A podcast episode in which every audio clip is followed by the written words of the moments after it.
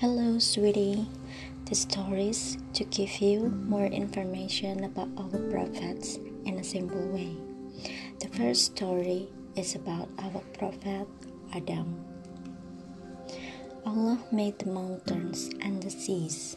He made the sun, moon, and the stars. He also made the angels. Angels are very obedient to Allah, and they do everything Allah orders. Then Allah made a man, and he called this first man Adam. There was one jinn, Iblis. He thought that he was better than Adam. So Allah would not let him stay with the angels and called him Shaitan, the devil. Shaitan blamed Adam for what happened to him. Allah let Adam live in a beautiful place called paradise. Then Allah decided to make Hawa be Adam's wife.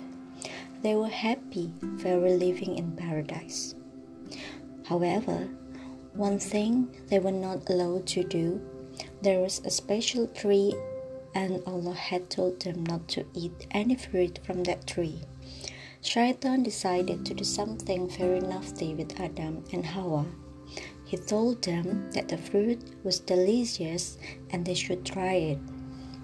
After a while, they thought they would have just a little taste of the fruit, just to see what it was like. Shaitan was very happy because them disobey Allah. As soon as they had eaten the fruit, Adam and Hawa felt guilty for what they had done.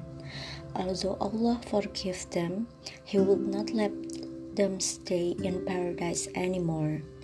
So he sent them to live on earth.